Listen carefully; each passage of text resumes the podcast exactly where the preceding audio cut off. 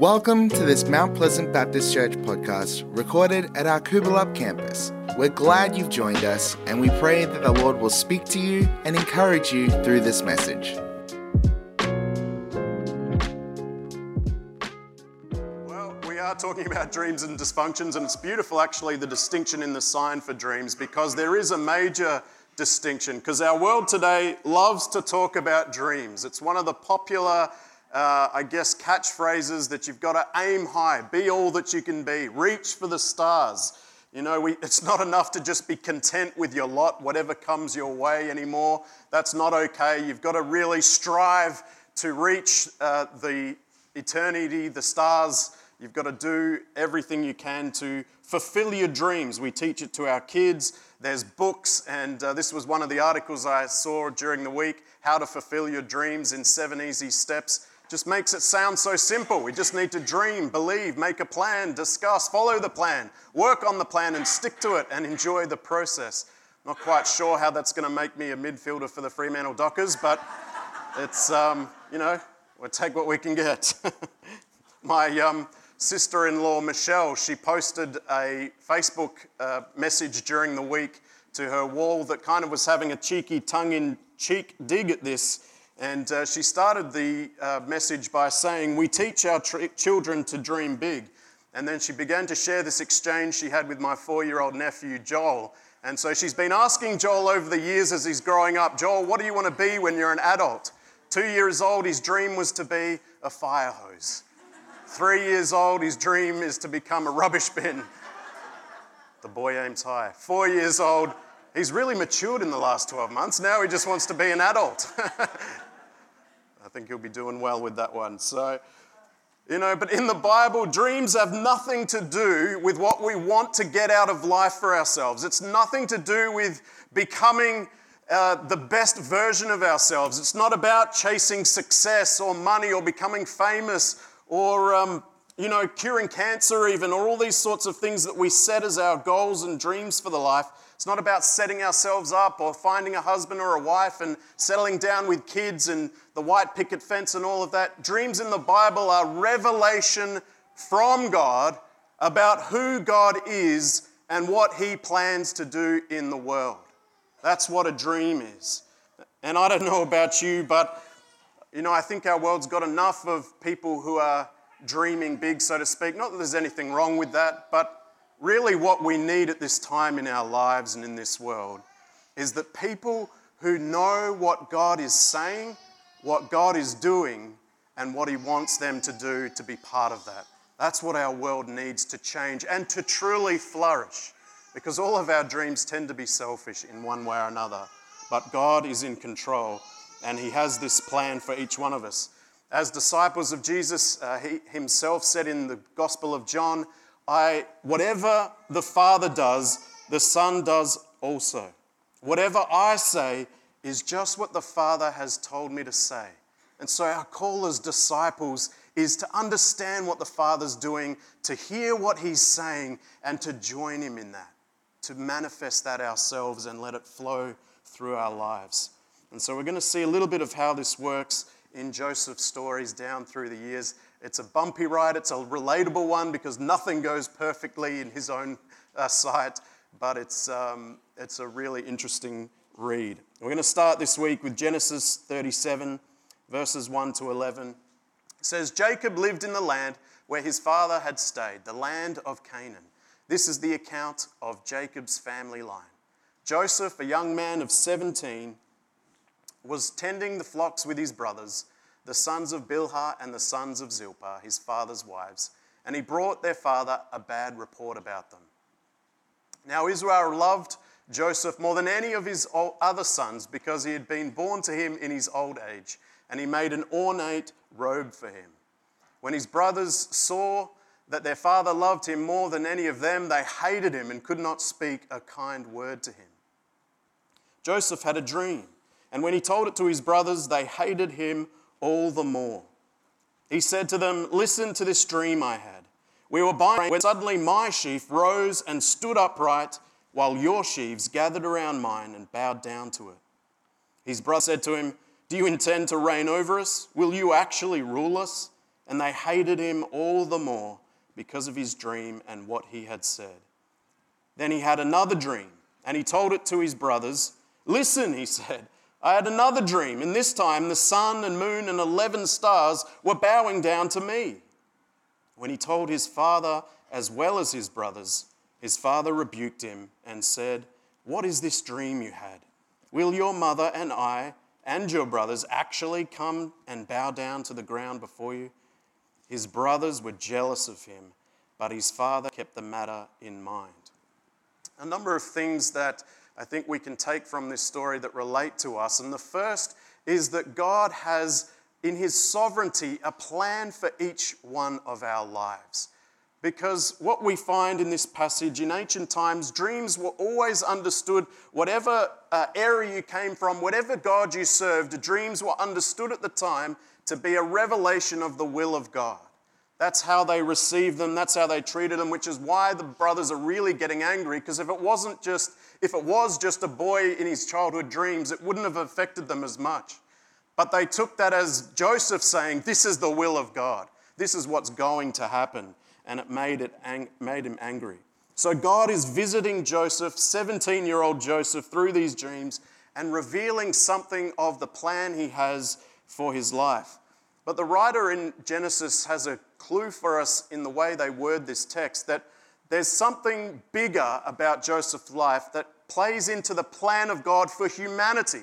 It's not just about the individual Joseph, it's about what God is doing in the whole world, in the bigger picture of life. Because in verse 2, we read, he says, This is the account of Jacob. This is the account of. And that's a phrase that's used nine times earlier in Genesis. It starts with Genesis chapter 2. He says, This is the account of the heavens and the earth. And it goes on to say, This is the account of Adam, the account of Noah, and so on and so forth until we get to the 10th time in the story of Jacob and Joseph. And every time that phrase is used, it's the writer saying this is a new part of God's plan for humanity. A new direction is beginning. It's a further unfolding of God's redemptive plan for humanity. And that's important because the world tries to tell us today there's this accepted narrative that this world that we live in is random.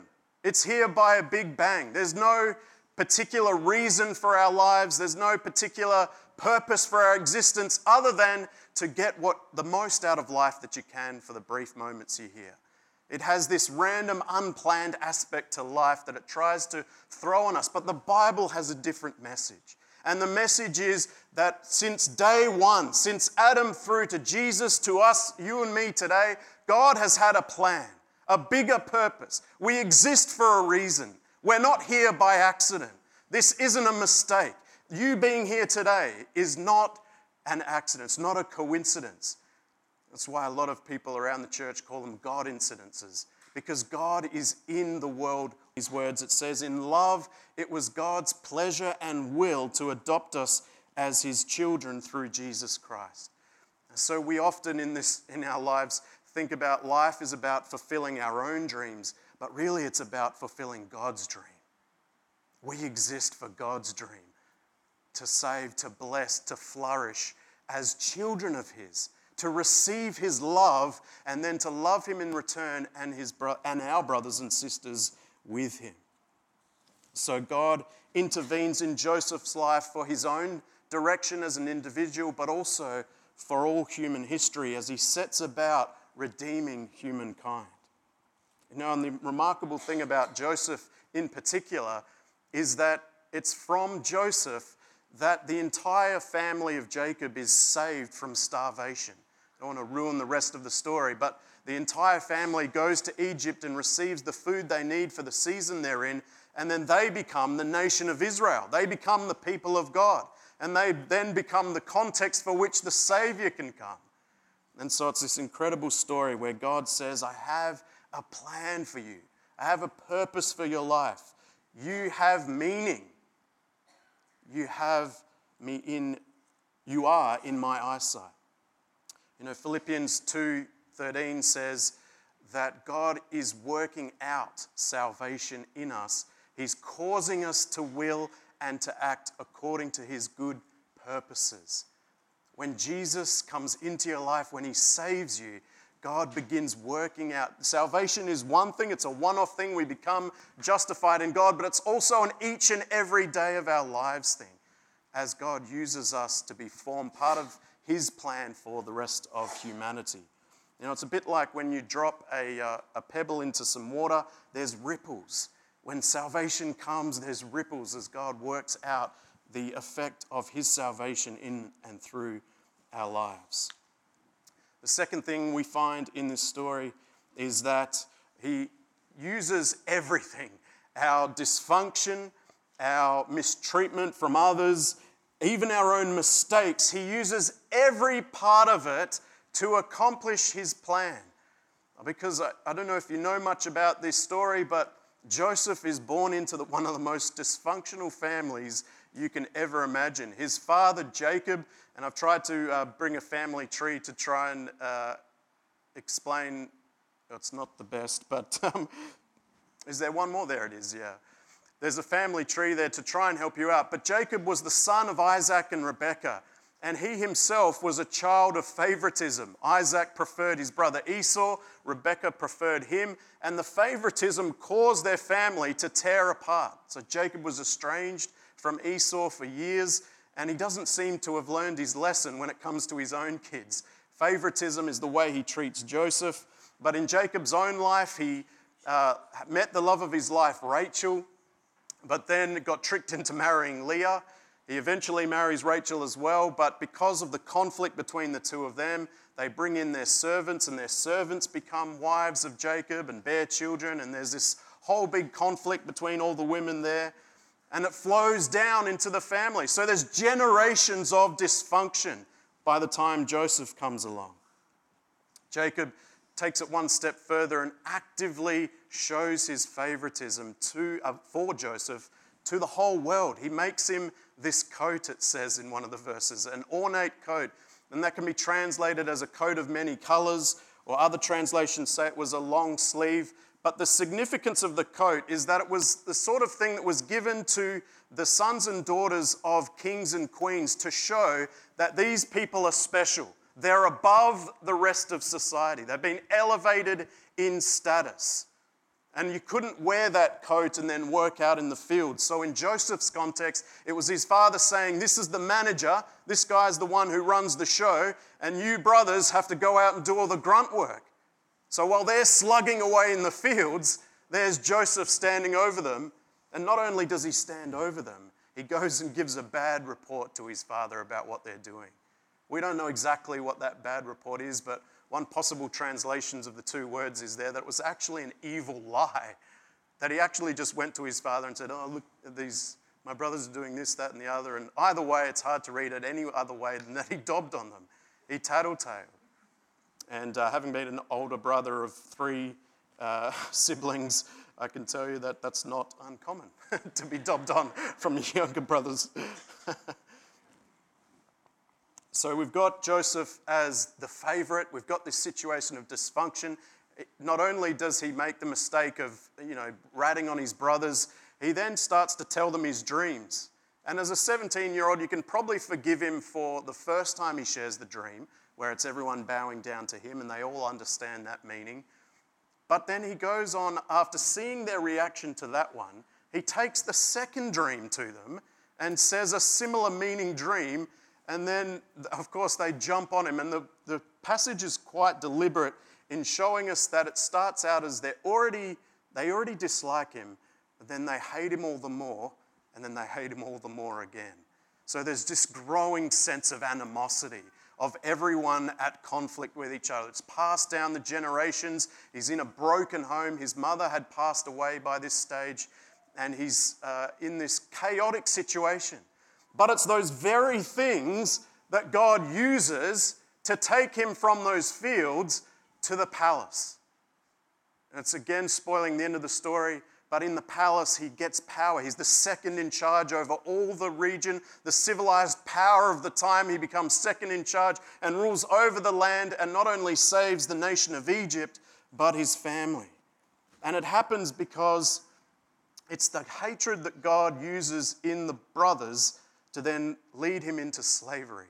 And as he's led into slavery, he then finds his way to a house where the people around him have influence and have connections to the Pharaoh. He then goes from that house to prison, and then from prison, he goes to the palace. But every part of the way is carefully used and orchestrated by God to bring about this ultimate plan of redemption. And he explains in Genesis 45 that God knew all that would come and deliberately sent him on ahead of his brothers to bring about this plan of salvation. So, the point I'm trying to make as I labor this point is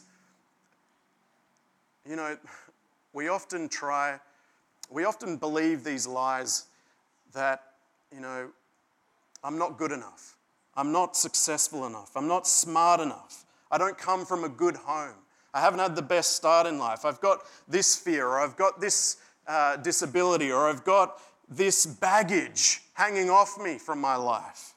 God couldn't possibly use me.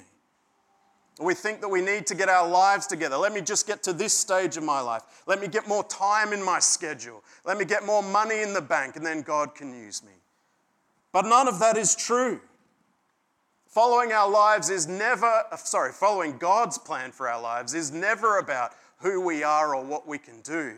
It's about what God, who God is and who He can be through us. And He uses everything the garbage, the trash. I, for one, as a parent, love this truth because how many times do we dwell on the mistakes we make as parents and think, oh, if only I'd done this better or that better, my kid could go in this direction or that. But God uses everything. None of the junk is wasted in God's hands. None of you are too far gone to be part of the plan and purpose that God has not only for your life, but to make this world a better place. Romans 8:28 summarizes it this way. Says that in all things God works for the good of those who love him and are called according to his purpose. That's you today. You are love, you love God, you are called according to his purpose. So in all things that unfold in your life, God will use them for His plan and His purpose. Suffering, tragedy, all of it is capable of being used by God for His glory and for your good. Third point I want to touch on is that when it comes to the plans and purposes of God, we don't necessarily know or understand all of the details, but we can trust and know that God works through them all. And I say that because when God gives Joseph the plan for his future, he gives him the end result, but he doesn't tell him how he's going to get there. He says, You're going to get bowed down to, but he doesn't share with him what it'll take for this to happen. And you know, it's quite a, a common way of the way the Lord works in our lives is that He may give you a sense of something. He may even give you a dream or a vision or a word or something from Scripture will come alive in you that you feel this is for me, but He doesn't necessarily tell you all the steps along the way. There's something of our relationship with Him where He wants us to learn how to trust and how to love and how to not get in His way. So it's as we walk along that He takes care of the details. And Proverbs 16, verse 9 says this In their hearts, humans plan their course, but the Lord establishes their steps. We have our course, we have our goals in life, but God establishes the steps. And how often do the way we think we're going ends up being something completely different because God has rewired, reordered our steps. I think it's Deuteronomy uh, chapter 29 says, The secret things belong to the Lord, but what he reveals belongs to us. And we don't like this. We want to know every twist and turn. We want to know every bump and bruise before we take the journey. We want to know exactly where we're going and what it's going to take to get there. And there's fear and anxiety sometimes with not knowing. And maybe this is where you're at today. You've, you kind of have a sense of where God's taking you, but you just don't know if you're going to be able to go there. You're afraid. You don't know if you can trust. But the journey is important. There's a story about a missionary who was getting ready to go home after long years of service to an African tribe. As the people gathered on the last day, they were getting ready to give their farewells and they were giving gifts to express their gratitude to this missionary. And uh, one of man came forward and presented her with this remarkable shell. The appearance of the shell itself wasn't particularly outstanding, it wasn't particularly beautiful or amazing. But the missionary recognized that it was a shell that could only be found in an area that took several weeks' journey to get, to find. When she commented about this to the man, he said, his reply was that the journey was part of his gift. It was the effort, it was the time, it was the sacrifice. It was making the journey, not knowing the conditions he would face and what exactly would happen as he went and came back. But it was the journey as well as the end itself that expressed his love and his gratitude to the missionary. And it's the same for us. You know, God doesn't promise us plain sailing. We know that as we experience life ourselves. Psalm 23 says, Even though I walk through the darkest valley or the shadow of death, I will feel no evil, for you are with me. The only promise we have is that He'll be with us. But the journey is where it's at. The journey is where we see the love of God at work. We see His work as we reflect, as we look back in hindsight and see all the twists and turns of our lives that we didn't necessarily plan, but in the sovereignty of God, we see that He used for His good. And as we close, I just want to apply some of these things uh, to us as a church because we stand at an interesting time and season as a church, as you all know. And uh, on the 15th of August, uh, we plan to close down ourselves as a campus of Mount Pleasant and to reopen our doors the week later as uh, the Coolbellup Community Church. And uh, our story has similarities with Joseph. You know, we've come from our own dysfunctional past. That was the reason Mount Pleasant had to come along and replant us in the first place, was there was chaos and disorder and dysfunction. At times we've made mistakes and we have to accept that. And uh, at times we've been mistreated. I remember a time a couple of years ago where I was at a Kubi Cares a barbecue, a fundraiser to raise some money for them. And I walked in, and one of the first people I met was a lady who at the time ran the Coolbellup Community Association, which is just one of the local residents groups here. And this woman, uh, the first time I'd ever met her, never heard of her before, but in that first exchange, when she found out that I was from the church, she gave me a piece of her mind. She uh, began to uh, abuse me for things that our church had done that we didn't even realize we'd done. It was stuff to do with carols and, you know, clashing with their date and it was all completely unjustified, but I uh, listened to her, smiled and nodded kind of approach, and just let her get it out of her system, and then it was fine, and we went on the day, on with the day in uh, preparing. But some things happened from that in that because there were others from this area who saw this exchange and understood this woman and knew what had happened, they felt sorry for me. And in their sorrow for me, they began to have favor towards us because Uh, from that moment, you know, Kubi Cares, my relationship with the guy who runs that started to blossom. And others from the Coolbellup Community Association who are still there today. This woman's long gone from the general area, but the rest of them that have now come into place have opened themselves up to us. And I meet with them regularly to talk about things going on in the area, how we as a church might be able to help. But all of it, God has used for His purposes. And there's a, a very clear sense in my heart that God has a plan and a purpose for this church. He didn't let us die. He could have. He could have extinguished the flame. And to be honest, he could do it today, now, with Peter having left. But I don't believe that's his plan and his purpose. I know he's called us here for a reason. It's a reason that I know has a lot to do with 1 Timothy 2 4, which says, God wants all people to be saved and to come to a knowledge of the truth. He wants to bring life to us. He wants to bless us to be a blessing. He wants to fill us so that we overflow to the world around us. And in the, the week that's just been, uh, I was reminded of a vision and a word he gave us a few years ago uh, that came up again uh, in a different way this past week. And I just wanted to share it with you as we close. Uh, I've tried to put up the map there so that it, um, it's not the best in terms of how big it is, but so one side is just the normal map of Coolbellup. The other, I've highlighted the borders and the main two arterial roads. And one of the things I just hit me straight away is that there's almost a little cross that runs through our suburb here. And I just love that because it, it sort of marks the turf. it's Jesus' land.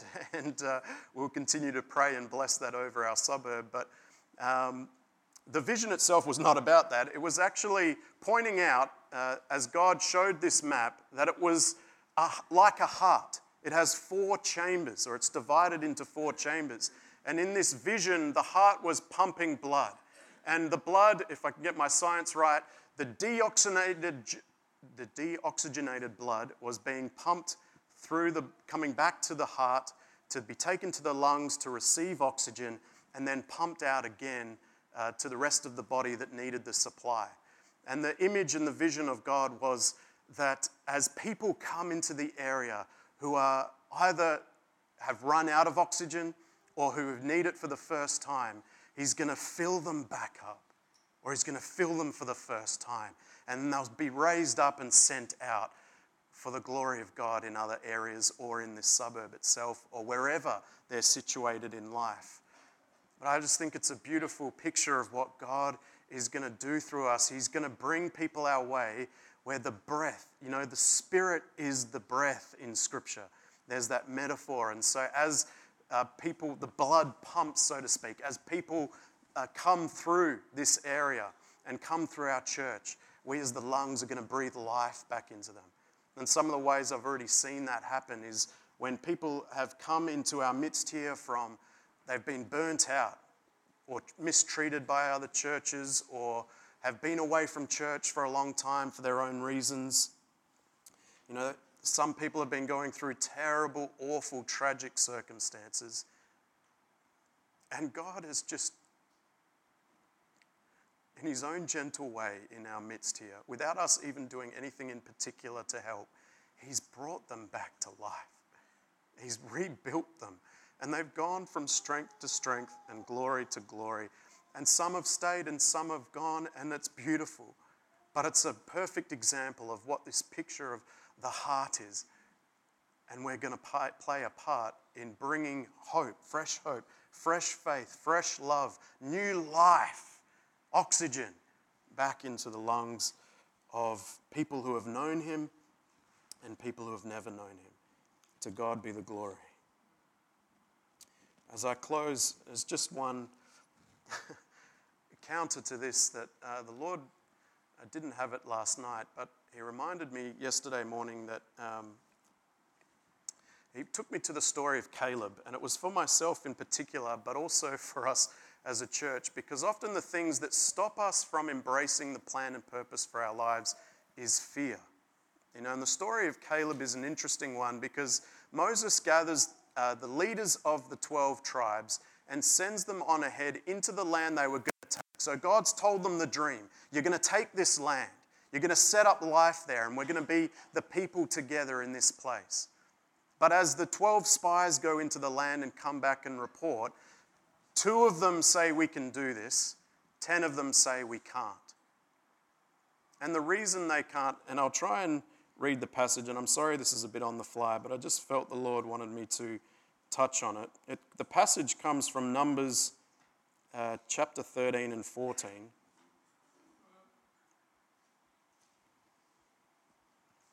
And I'll read from this part of verse 30.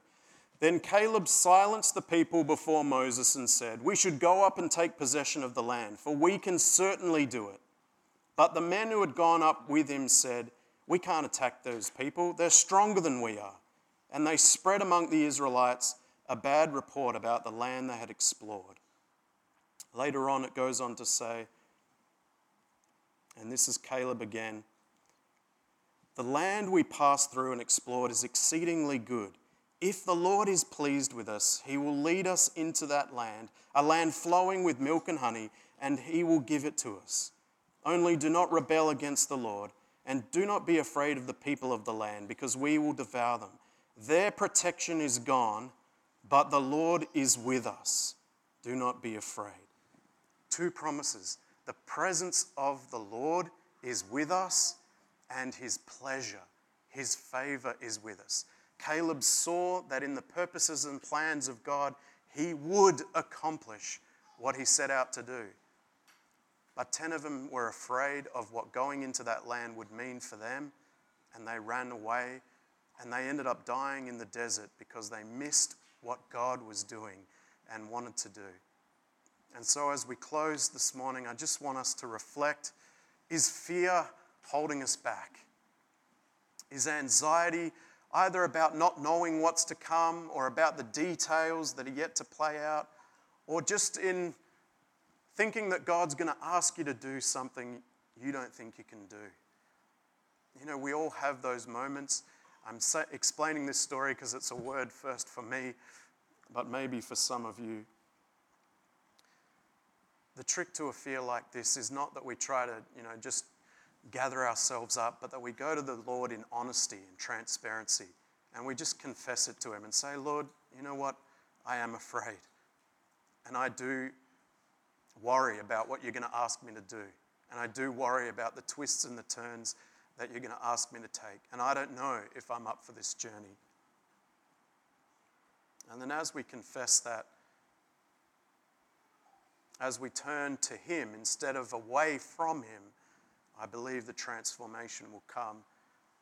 And He'll give us boldness and courage and confidence and trust as we just take one step at a time together and in our own lives individually. Let's pray as we commit this to the Lord.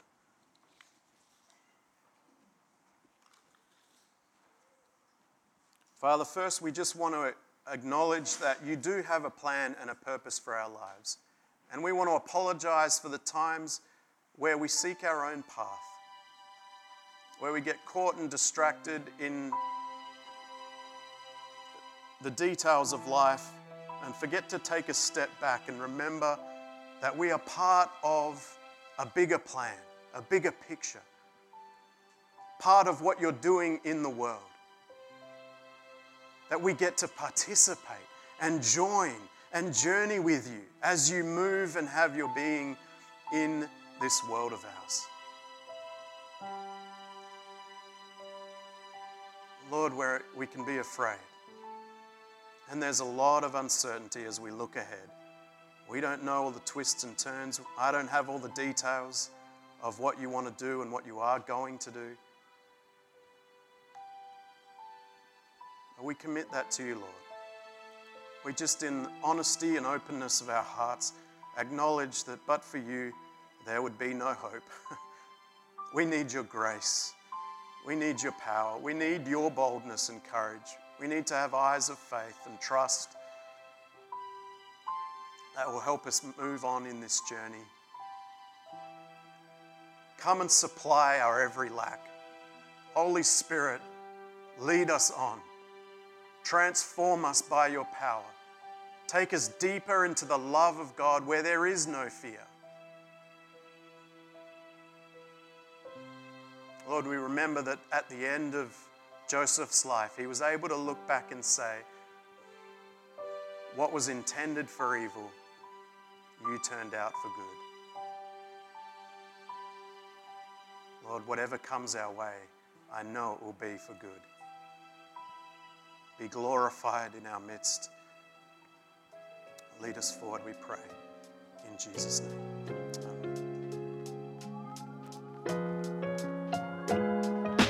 Thank you for joining us. We would love to hear from you.